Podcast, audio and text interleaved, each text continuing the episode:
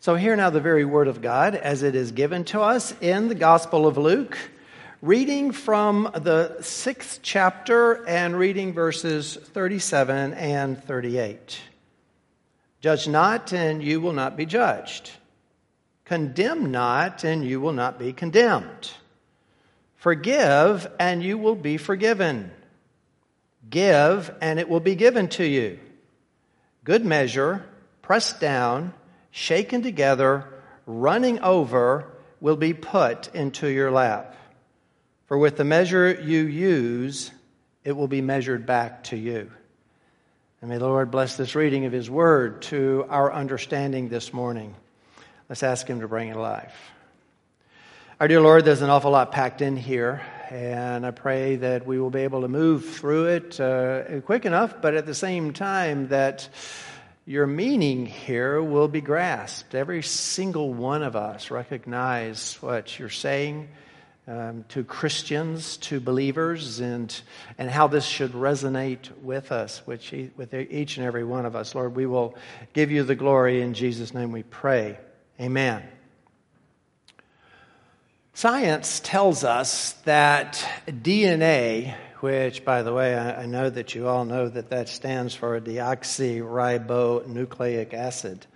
Um, but nonetheless, it never was a household word like it is now. But um, DNA is the blueprint that determines who we are, how, how we grow, what we look like, what our behavioral traits are, et cetera, et cetera.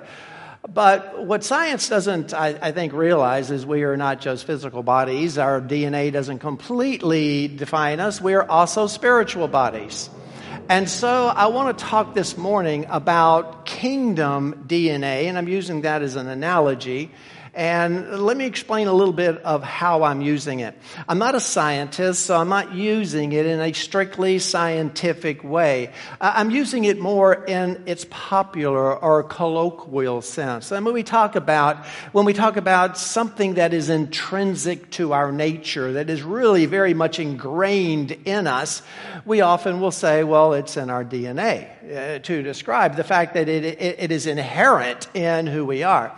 Well, that's really the way that I, I want to use it, but I want to use it in a spiritual sense, as, sort of, a, of an analogy, if you will. And, and, and this is what I mean. When we are born, we are born into a natural fallen state. And so I would say we have fallen DNA. In other words, we have certain intrinsic characters. We're at enmity with God. We want to be our own little gods. We want to do things our own way. We are inherently sinful. That is ingrained into who we are. But something extraordinary happens when Jesus moves into our hearts, when we are born again, as Jesus told Nicodemus, when we are regenerated, when the old soul is removed and a new soul is put in. Well, all of a sudden we have a new spiritual DNA. I mean, there are certain characteristics that are intrinsic and actually necessary and essential to what it means to be a Christian, and they come with the regeneration. And, and, and, the reason I'm using this analogy is because that's the way I see what Jesus is expressing to us here, what Luke is bringing out, actually, what he has been bringing out for quite some time now. And I don't have time to go into all the context because it's building up on us, but Luke has indeed been revealing that there's a, a whole new set of, of attributes and behavior that goes with those who are born again. First of all, he's talking about the kingdom of heaven. He introduced us to the king of the kingdom of heaven, the Messiah. Messiah, Jesus. He talked about the good news of the kingdom of God, the gospel itself. And now Jesus is teaching us the ethics of the kingdom. In fact, if we go back to the beginning of this Sermon on the Mount, we know that Jesus started it out with what we call the Beatitudes four weals, good things, blessings, and then four woes, the way that Luke gives us. Well, those four Beatitudes, as we discussed and studied at the time, they, they define the spiritual DNA of a born again person. Someone who is poor in their spirit and knows they need saving. Someone who is hungering for righteousness. Someone who weeps over their sin. And someone who the world hates because when they look at you and they see your spiritual DNA, your kingdom DNA, they hate you because they hate Jesus. And those are all signs of who you are, uh, intrinsic in a born again Christian. Well, Jesus goes on and he begins to talk about kingdom ethics. And the kingdom ethics that he tells us about are not kingdom ethics that are peculiar to fallen DNA. I mean, you can't keep it. It's peculiar to your redeemed self. Things like loving your enemies and doing good things to the people who hate you, to bless those who curse you, to pray for those who are actively abusing you. He teaches uh, his disciples that if someone hits you on one side of your face, give them the other side. No retaliation. When someone gyps you out of your outer garment, give them your underwear because actually the Lord is the one who is going to protect you and take care of you. If someone imposes themselves upon you and wants something from you, give freely because your Father is the one who gives. And even if someone steals from you, robs your stuff, don't go pursue it and get all wrapped up in the things of this world because you have work to do for the kingdom. Jesus has given us some, some standards that the, a fallen uh, individual simply cannot possibly hope to keep. So there, uh, uh, we, we talked about our redeemed self being the self that was going to respond to that. Well, then Jesus began to talk about something even more difficult. Uh, he began to talk about motives and why we do what we do. It's not enough just to do these things. You have to do it with the right heart, you have to do it with the right motivations. And so he asks some questions. What good is it if you only love those who love you? Because even a noble pagan does that. What benefit, what grace is that that you're expending? So, I mean, if you only do good to those who do good to you, I mean, what are you doing different than anyone else? And if you only lend when you expect something in return, where's the benefit in that? And so he approaches the very motives. I mean, motives are grounded in our spiritual kingdom DNA. Well, I want to slow down just a wee bit because we're getting to a point that is sort of a transition into our text this morning. And that's the 35th and the 36th verses that are right before this. Because in the 35th verse, this is what Jesus says Love your enemies and do good and lend, expecting nothing in return. Now, we made a big deal about that. We talked about the motives of reciprocity motives that expected something in return. We're going to talk about that again this morning in, in just a moment. But we, he, he says that when you do these things, do them with no self involved, selfless for the kingdom of God. He goes on and says, Your reward will be great, talking about your reward in heaven. And of course, that reward cannot be our goal or our motivation, or else we've just ruined the whole thing. And then finally, he says, because in this you'll be sons of the Most High, sons and daughters of the Most High, for He is kind to the ungrateful and the evil. You will reflect your Father. And He gives us the motivation for doing everything that we do. It is for the glory of God. And then he summarizes all this by saying, and this is going to be very important because this sets the tone for what he's about to say. He said, Therefore, be merciful as your Father in heaven is merciful. You who have received so much grace, you who have received so much mercy, you should be the one who is merciful to others. This is the very foundation of what it means to be a born again Christian. This needs to be inherent, brothers and sisters. It needs to be there. It needs to be in your spiritual DNA. And if it's not, then you need to ask yourself why it's not there. And let's delve into that a little bit more closely as we go into our text for this morning. Let me just give you a quick overview. Jesus gives us four imperatives, four statements as commands. He says to not judge, he says to not condemn. And then he gives us two of them in a positive sense forgive and then to give. Now, we need to recognize something about these imperatives because they have been twisted so horribly by our culture. We need to kind of set the stage before we delve into them. Now, I've got to get technical for just a moment, but stay with me. I'm not going to be technical very long. I, need to get technical as far as the nature of these particular imperatives.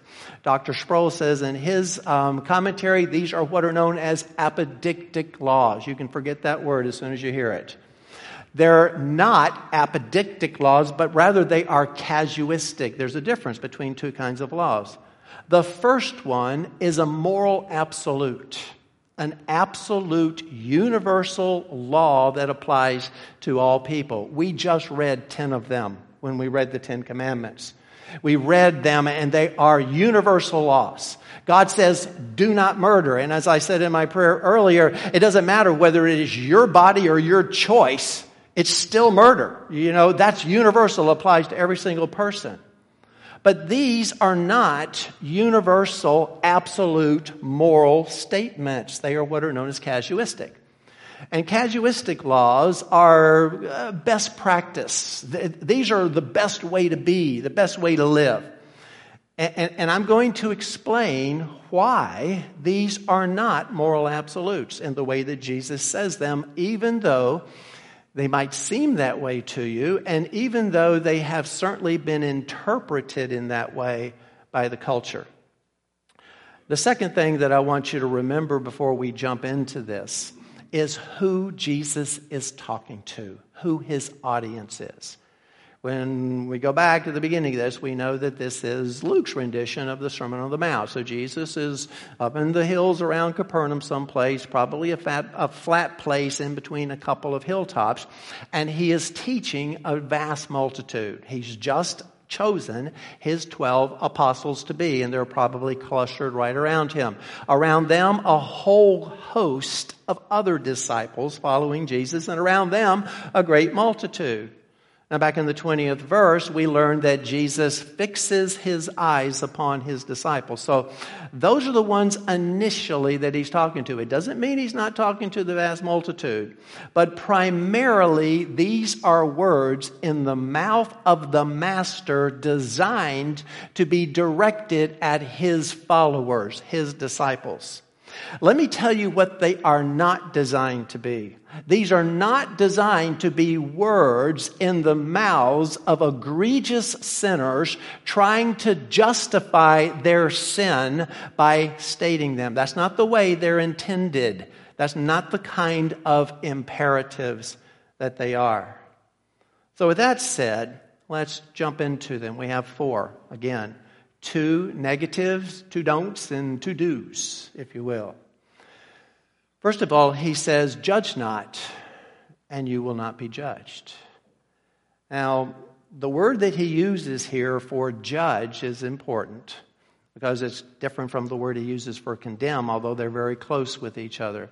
The word he uses for judge is it, it is a broad word. It can mean various things, but the way it is used here speaks of the process of judging the process whereby an opinion is made. If a judge is sitting in judgment in a court, well, then arguments are going to be presented pro and, and uh, pro and con as far as the one who is being judged. Well, before condemnation, before judgment is passed, there's going to be an opinion that is going to come out. Well, that's the word that is used, or that's the way the word is used, is that don't form this opinion. It speaks of discernment, actually.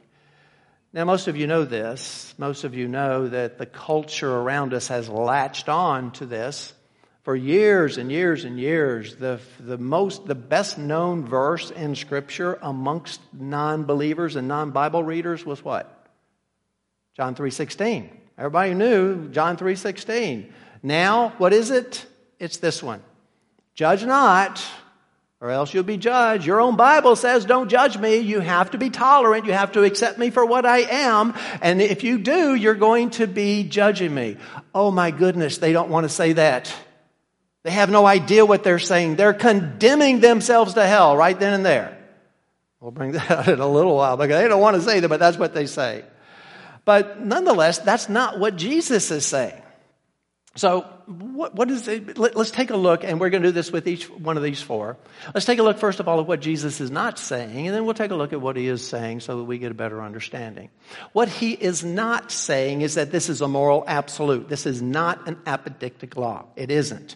Because if it was, what would that mean? If this was a moral absolute, it would mean that there were no judgments that could be made anywhere.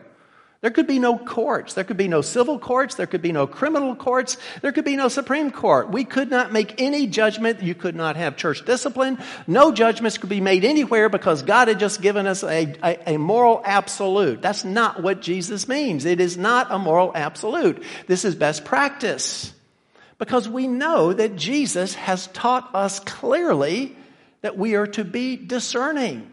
And to be discerning means you form a right opinion on something.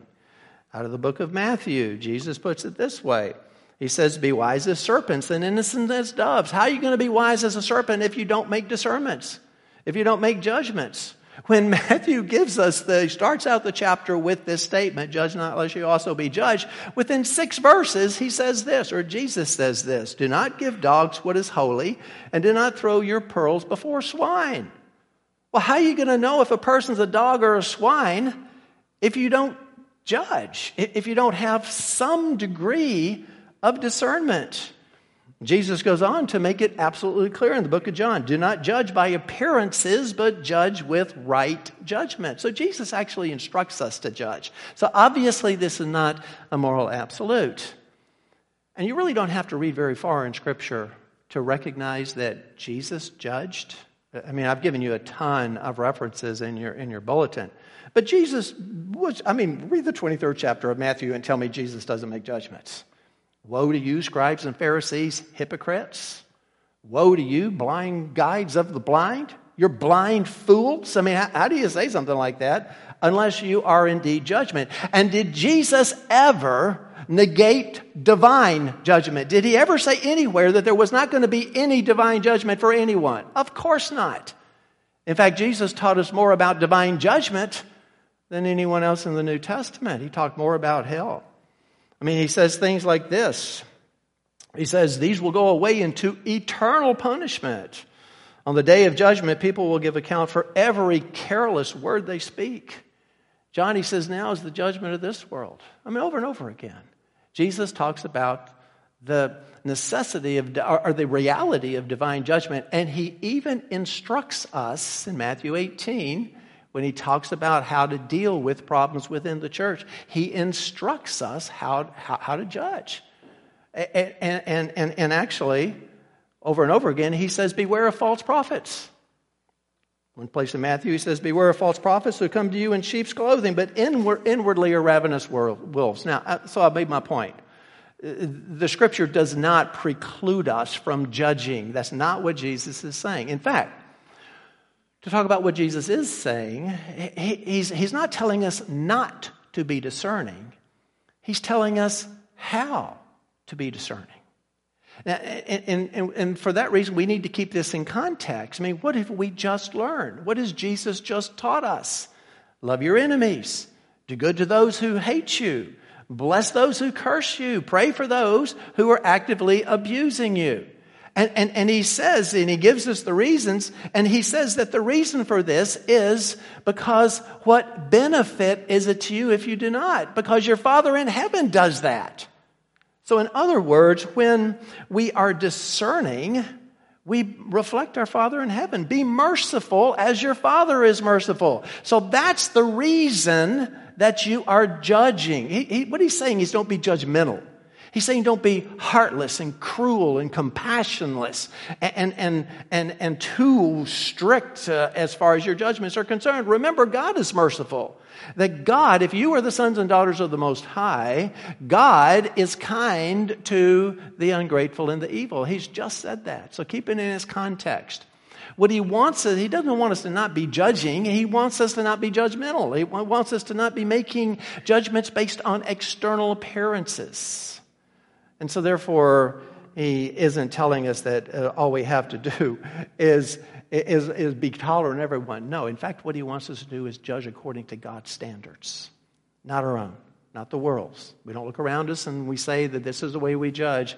We judge according to God's standards and we judge as God judges with love and compassion and understanding. And he goes on and he, he very close to this, he says, do not condemn or condemn not, and you will not be condemned. Well, the word that he uses now doesn't speak about the process. Remember, that's what the judging word did. It talks about making an opinion. But now he talks about the outcome. A judge, when he's in court, will listen to the arguments for and against, as I said. But ultimately, after forming an opinion as far as the guilt or the innocence of the person on trial, he will make a judgment. He, he, he will make a, uh, either a positive acquittal or a condemnation for which there is punishment. And that's what Jesus is taught. That's the word he's using. so now he's saying, don't be condemning in the sense that, um, um, that you're condemnatory. We'll get to what he is saying in, in a moment. But what, what he's not saying here, again, is that there is never a time for us to be condemning because Scripture speaks very strongly about the fact that there is condemnation. It, it is not, you know, people would like to say there's therefore now no condemnation for anyone, right? That's not what Paul says. But there is condemnation, and it, it is both in the Old Testament and the New Testament. Those who hate the righteous will be condemned, Psalm 34 says. Matthew says, By your words you will be justified, and by your words you will be condemned. Jesus in John 3, after telling Nicodemus all about the being born again, he says, Whoever believes in the Son of Man is not condemned, but whoever does not believe is condemned already because he has not believed in the name of the only Son of God. So Jesus is not saying that there is no condemnation by far. But what he is saying, once again, is don't be condemnatory. Don't look down your long, pious noses in your self righteousness and make judgments and condemnations based on external evidence or presuppositions or prejudices. That, that, that is unacceptable in, in a kingdom context. It, it, it is the same as judgment was. It is not to be ruthless or compassionless or heartless in the way that you condemn others. I mean, after all, brothers and sisters, we live in a country where when a person goes to trial here in a criminal trial, they are innocent until they are proven guilty beyond a shadow of a doubt.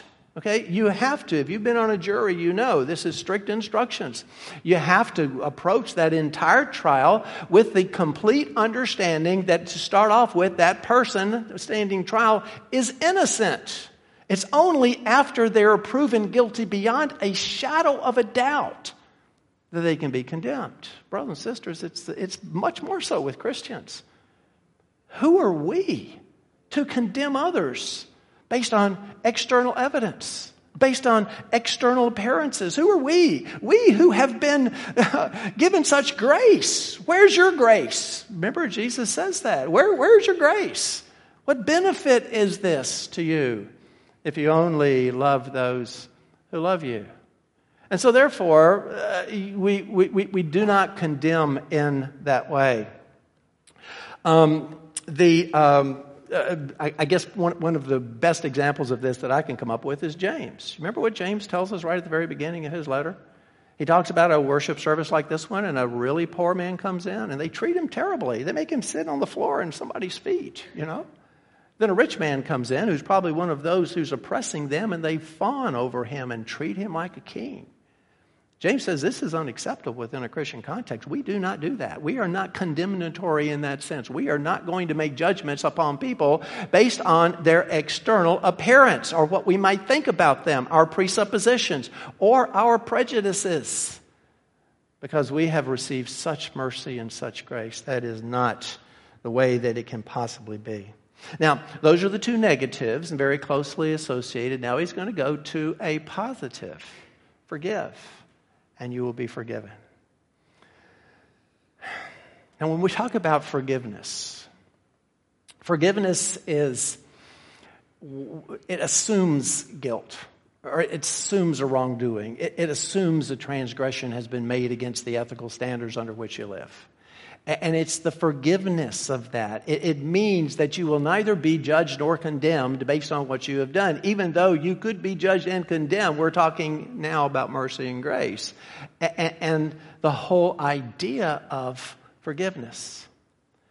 Now, we need to be very careful here because we need to make sure that we do not look at the way these words are worded and think that Jesus is talking about a absolute moral statement. Because if he was, if this was a moral absolute, then he would have just designated a different way to salvation. You, you, you, see, your forgiveness is predicated on whether or not you forgive someone else. So that's works based, folks. That's a works based uh, method of salvation. And Paul makes it clear in Ephesians when he says that it is by grace you have been saved through faith. It's not of yourselves. It is the gift of God, not of works, so that no one can boast. So there, there's no one who is going to be saved because, or, or no one who's going to be forgiven because they forgive someone else. In fact, brothers and sisters, let me just let me, let me just pause a little bit here and, and reiterate something I said earlier. You, you don't want this. Okay? You don't want this to be a moral absolute. Because if this is a moral absolute, you're going to hell. And I am too. Because not, every single one of us has failed at some time in our life to forgive someone. And if our forgiveness is dependent upon our forgiving everyone we've ever come in contact with, well, then every single one of us is condemned. It's just also like that person, that pagan who tells you, judge not, lest you also be judged. You don't want to say that because you've just judged me. So you have just condemned yourself. You have just sent yourself to hell because you have established that as a moral absolute. You don't want to do that because we're not saved by our works, we're saved by grace. Grace of Jesus Christ dying on the cross for us. And it also, you know, something, if we were to make this a moral absolute, as some people do, and struggle with why, you know, what, what is Jesus saying? Um, we would actually, and, and I, I, I say this advisedly, we, we would make God a liar if we were to say that. Because it would mean that we are not going to be forgiven by the work of His Messiah, and He promised that we would be. He promised that salvation would be by the forgiveness of sins. In Jeremiah, he says this, talking about the Messiah, talking about Jesus coming, for I will forgive their iniquity and I will remember their sin no more. Okay, that wouldn't be true if indeed it was up to you to forgive others for you to be forgiven. Same thing Isaiah says beautifully. All we like sheep have gone astray. We have turned every one to his own way, and the Lord has laid on him the iniquity of us all. We need to, to, to bring Scripture into these things before we worry about them. Because when Jesus makes a statement like this and we say, well, you know, forgive and you will be forgiven. Well, what if I don't forgive? That means I won't be forgiven. That's not at all what he says. What did Paul say? For there is therefore now what? No condemnation for who? For those who are in Christ Jesus, okay? There, there's no condemnation. So therefore, it, it doesn't depend on whether we forgive someone else as to whether or not we are going to be forgiven. Uh, if it did, it would just bring all of this um, askew and, and none of it would actually work. It would mean God was breaking his promises. Once again, brothers and sisters, let me reiterate Jesus is not talking forgiveness for salvation here. He's not talking about forgiveness of, of um, sinners uh, who are pagans, who are unbelievers, who begin to believe, and now he's forgiving. He's not talking about a path to salvation at all. He's talking to believers. He's talking to you and me. And what he is saying is that if you want to reflect your Father who is in heaven, if you are a son or a daughter of God Most High, who is kind to the ungrateful and the evil, and you want to be merciful to those who are merciful, you who have been forgiven so much, you need to forgive others. You need to have a forgiving spirit. You need to forgive first before you do anything else. That forgiveness is absolutely um, uh, uh, uh, important. You remember, like what we said earlier, when Jesus said, in each one of those motives, when he says, What good is it to you if you do this? What benefit. And that word we talked about was grace. What grace is it to you? Because you have been given such grace, are you not going to extend that grace to other people in the same way? This is indeed the clear teaching of Scripture. Um, remember the woman that Jesus, um, uh, this is kind of jumping into a, another subject. Remember the woman that Jesus was, he was at a, a house of a Pharisee, I think it was Simon. Uh, it, it, but, but anyway, he's there reclining at table, and a woman comes up behind him and starts to cry and weep and, and, and wash his feet with her tears and, and then dry him with her hair. And a Pharisee got really upset at him and said, You know, if, if, if he knew who was doing this, the nature of this woman of ill repute who's doing this, he wouldn't let her do it. And that's when Jesus said this. He says, Therefore I tell you, her sins, which are many, are forgiven, for she loved much. But he is for, who is forgiven little loves little. So, in other words, there's a correlation that Jesus is making here between your forgiving spirit, your forgiving heart, and the blessings that he's about to talk about in just a moment. The blessing that God showers upon those who reflect him and glorify him when you're forgiving like he is. In the same way, you bring glory to God. Well, the last one that he says is also a positive one, and he says, Give, and it will be given to you. And the lid comes off of Pandora's box.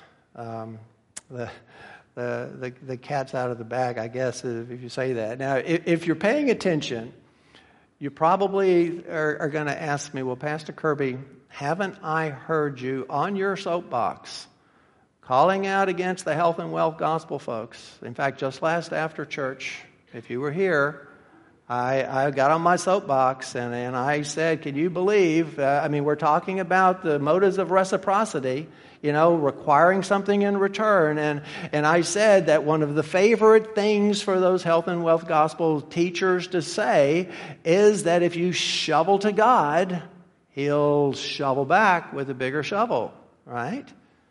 And if you're paying attention, you may ask me, well, okay, Pastor Kirby, so what's the difference between what Jesus says here and there? Because actually, what Jesus actually says is, He says, Give and it will be given to you. Isn't that the same thing? Give and it will be given to you. And I have to admit, yes, it is. it, it is. I mean, they're saying the same thing. But let's remember what we just read. Look at verse 35. What does Jesus say there? Love your enemies, do good, and lend what? Without expecting anything in return. Those are the motives of reciprocity. If you were here and you remember, I made the point that motives are everything. You can do exactly the same things, and if your heart is wrong and if your motives are wrong, then it's a sin, where uh, on the other hand, it could be a virtue. Now, yes, God showers blessings upon those who are faithful to Him. He does that.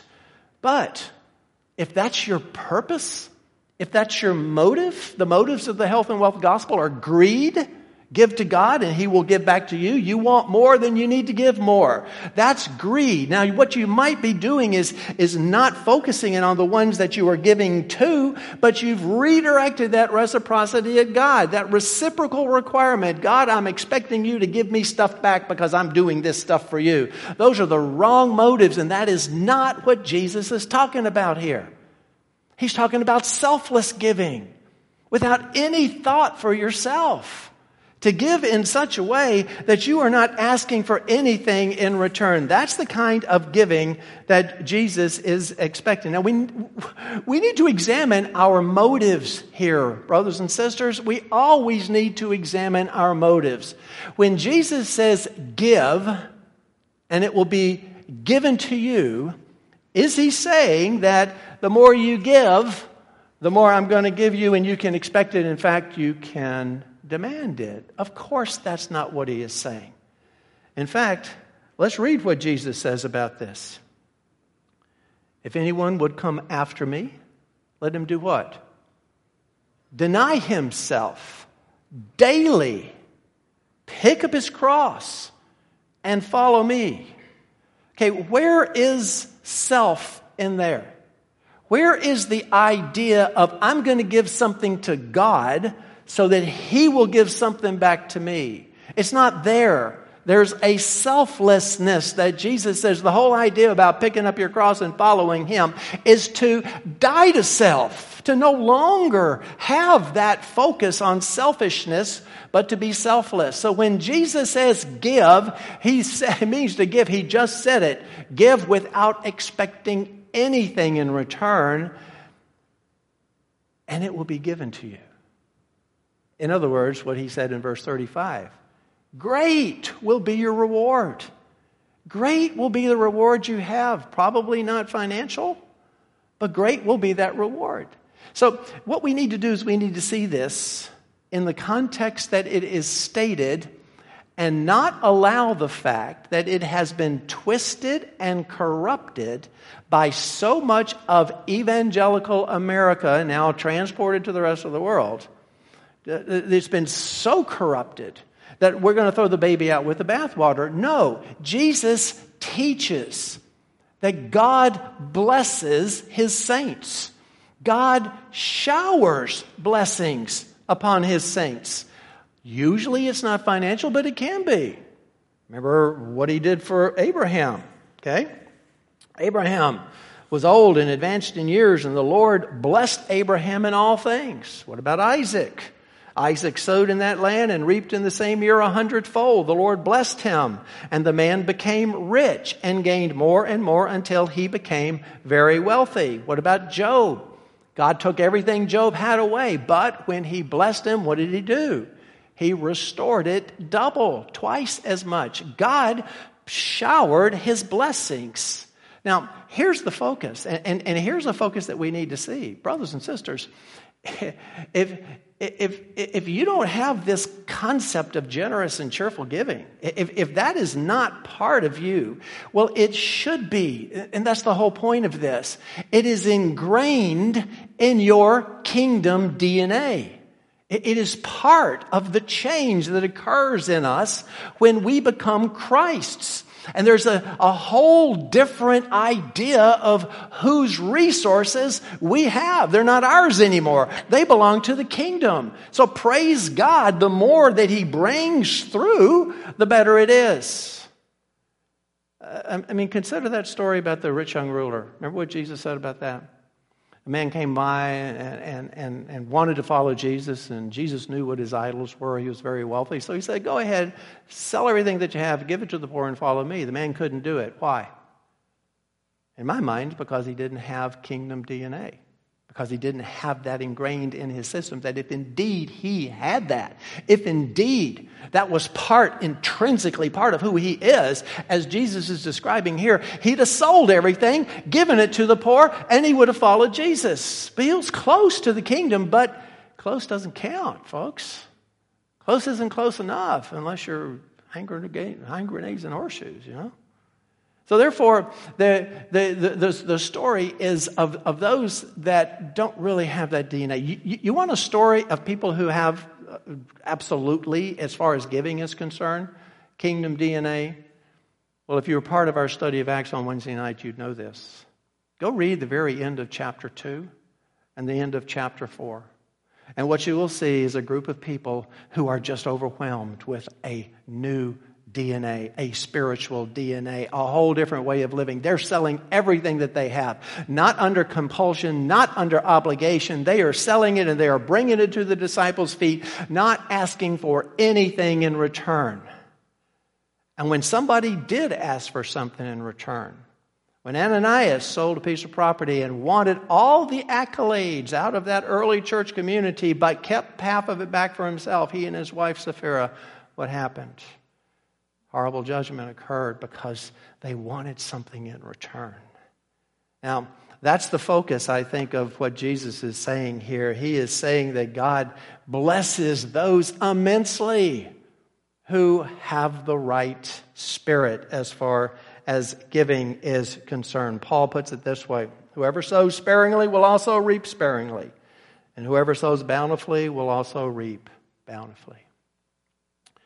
Well, this kind of flows into what Jesus says next in this last verse, the 38th verse. Just a delightful image.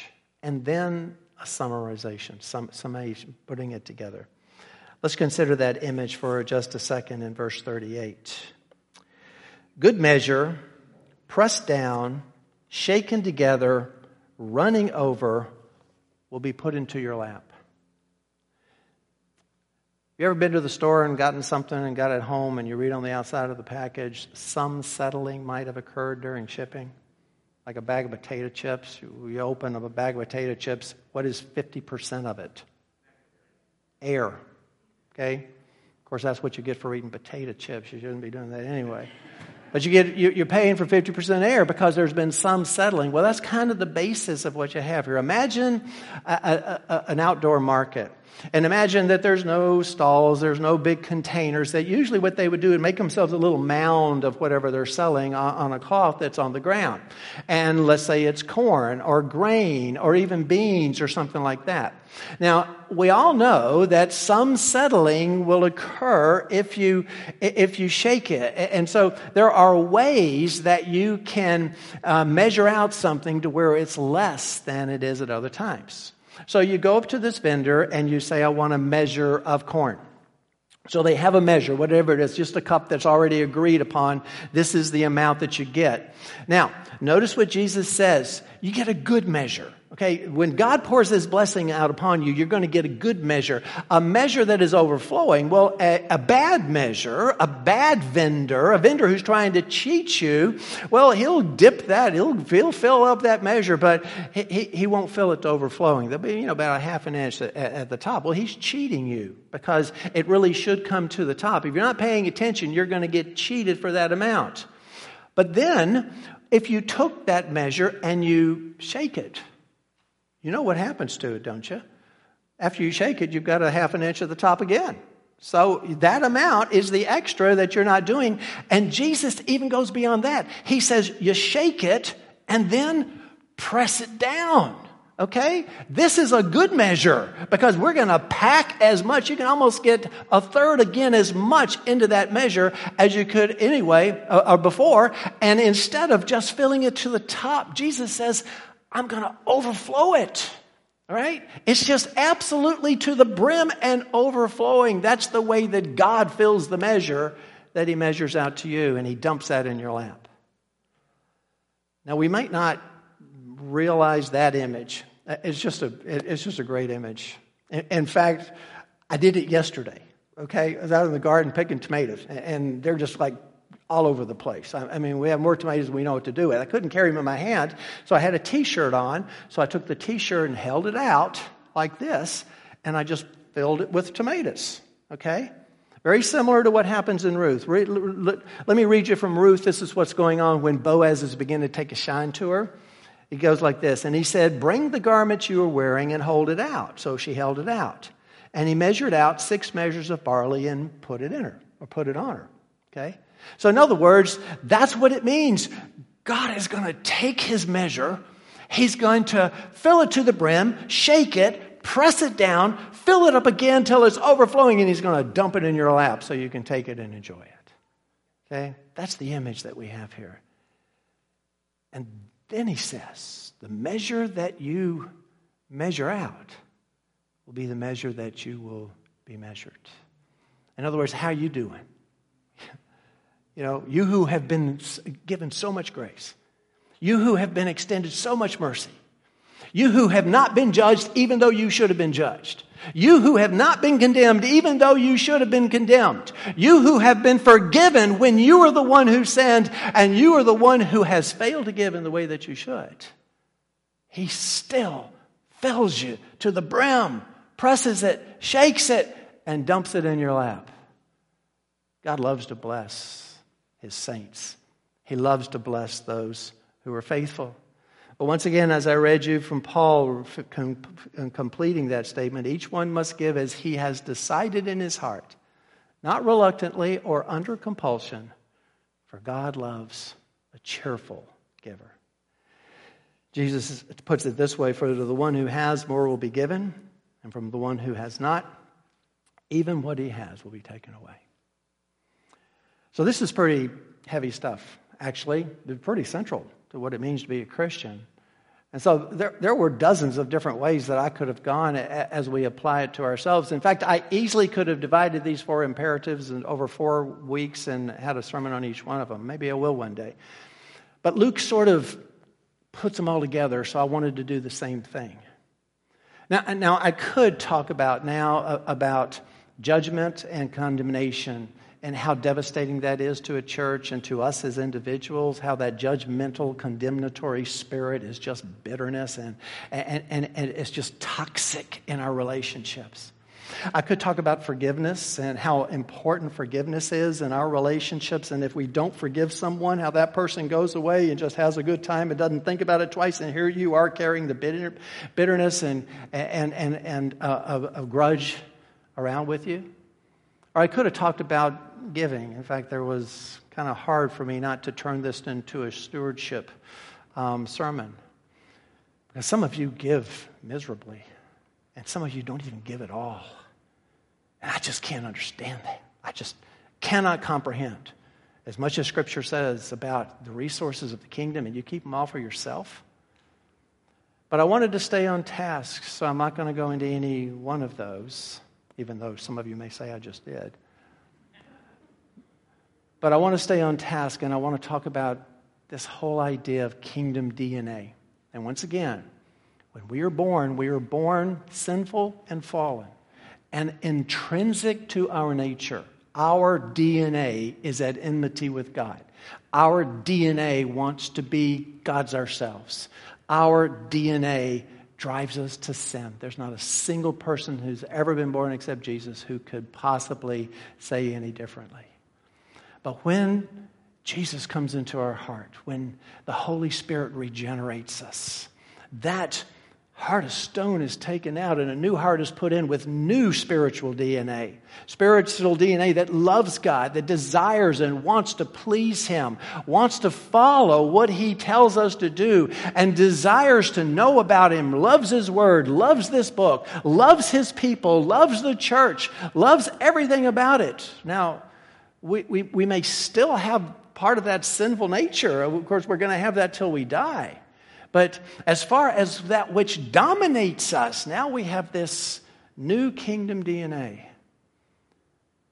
And my dear friends, if, if that doesn't describe you in any way, and, and, and what I mean, and, not just these four things that, that, that Jesus has given us, but if there is no desire to love and to worship and to honor and to glorify God. If there is no mortification over your sins, if it doesn't destroy you, and I don't mean just that you got caught, I mean that the sin just burns a hole in your heart. I can't believe I did that against God. If you don't have this deep desire not to judge or to judge according to God's standards, to condemn if you do according to God's standards, to forgive as you have been forgiven, to give freely and cheerfully and joyfully, knowing that your resources aren't you. If you don't uh, aren't yours, if you don't have any desire to do that, then you need to look and see if you're saved. And and, and, and don't make the mistake that so many people make. Please, don't make the mistake. You say, okay, no, I really don't feel those things. They're not really part of my life, so I'm just going to go to work and I'm going to develop these things. Don't do that. Because you can't buy this, you can't earn it. Okay? It's given. It's a gift given at salvation, at regeneration. The only one who can give you spiritual DNA is Jesus. That's the only one. The only one who can save you is He. So drop to your knees, repent, and ask Him and beg Him, please, dear Lord, will you save me? And if you do that with your whole heart, I can guarantee you from the authority of Scripture that He will. But not talking about moral absolutes, not talking about scripture, uh, um, um, kingdom DNA in that sense, but speaking to Christians as we approach this teaching. As is so often the case, there's a ditch on the right and there's a ditch on the left. And we need to stay in the middle. We, we, we need to walk the narrow uh, line, the, the hard road, because if you fall in either ditch, it's not good. Now, the ditch on the right, and again, I'm talking to Christians now, I'm talking to believers, I'm talking to people who actually have spiritual uh, kingdom DNA. Um, it, it, the ditch on the right is, is what some of you may already be thinking. Well, I'm not really good at not judging people. There's a lot of people I've judged. I condemned that person just last week. I've not forgiven my brother in law and what he did for me 10 years ago. And I don't give to the church as I should. I guess I'm not saved. I guess I'm not a real believer. Now, you need to be careful there. Because when I talk about a spiritual, a kingdom DNA, I'm not saying that the old man, the old woman just goes away. You're not perfect, folks. You still need forgiveness. You still need the Lord. You still are going to struggle with this. When I say, uh, you, you know, to, to be introspective about whether you have that DNA or not, it is to, is to see what the condition of your heart is. You know, people who uh, don't care about the Lord, they, they don't think about the Lord. You know, they just think about the way they can get around things. They, they don't worry about their sins. They're not mortified. They, they're not convicted over their sinfulness. So don't fall into that ditch and, and, and think that because you're not perfect, you're not saved. Because the devil would like you to be in that ditch because you're not, you're not capable of doing much for the kingdom when you're in that ditch, okay? So you don't want to fall in the ditch on the right, but as soon as I say that, I'm going to quickly say don't fall into the ditch on the left either. Because the ditch on the left is when you take it all for granted.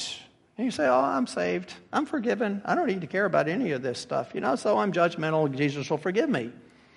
Well, that's not the that, that's not the plan. You see, once again, you're in a ditch and you're not going to be effective for the kingdom of heaven. What Jesus wants you doing is on the narrow road towards the Zion that we talked about earlier and being effective eh, for the kingdom of God.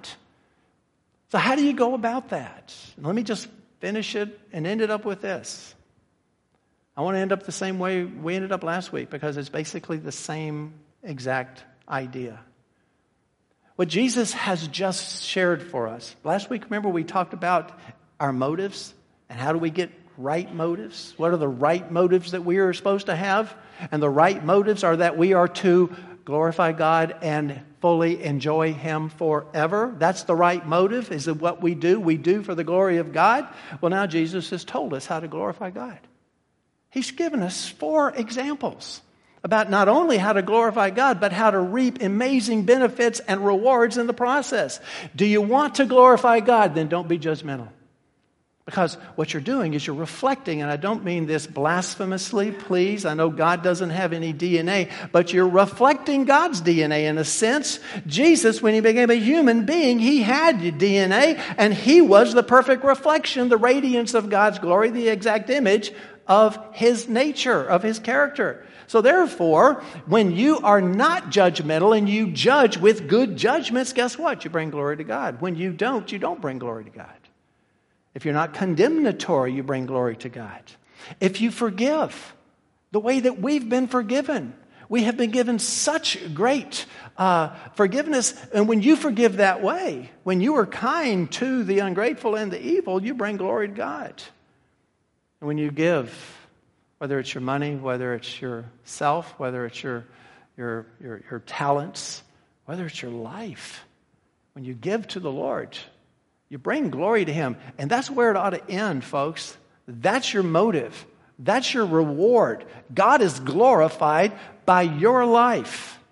And if there's any reward to come from that, let God do it because He's the one that does it and He's going to do it much better than you can possibly imagine. So don't go after the reward. Do it for the glory of God. Because that is intrinsic in your kingdom DNA. Amen? Let's pray. Let's pray. Heavenly Father, um, how wonderful your, your, your teaching to us is. How wonderful your book is. Not only do you tell us what to do, you tell us how to do it. And you give us examples and illustrations all the way through it. You tell us what you are pleased with, and you tell us what you're not pleased with. Help us to take this oh so seriously. Oh so seriously. That we recognize that the whole idea of carnal Christianity is absolutely squashed by this. That, that there are certain traits that you have placed in us. The devil wants us to fall into either one of those ditches. Lord, keep us out of those ditches and keep us on the straight path so that we can indeed do what we were made to do for the rest of our lives bring glory to you. In Jesus' name we pray. Amen.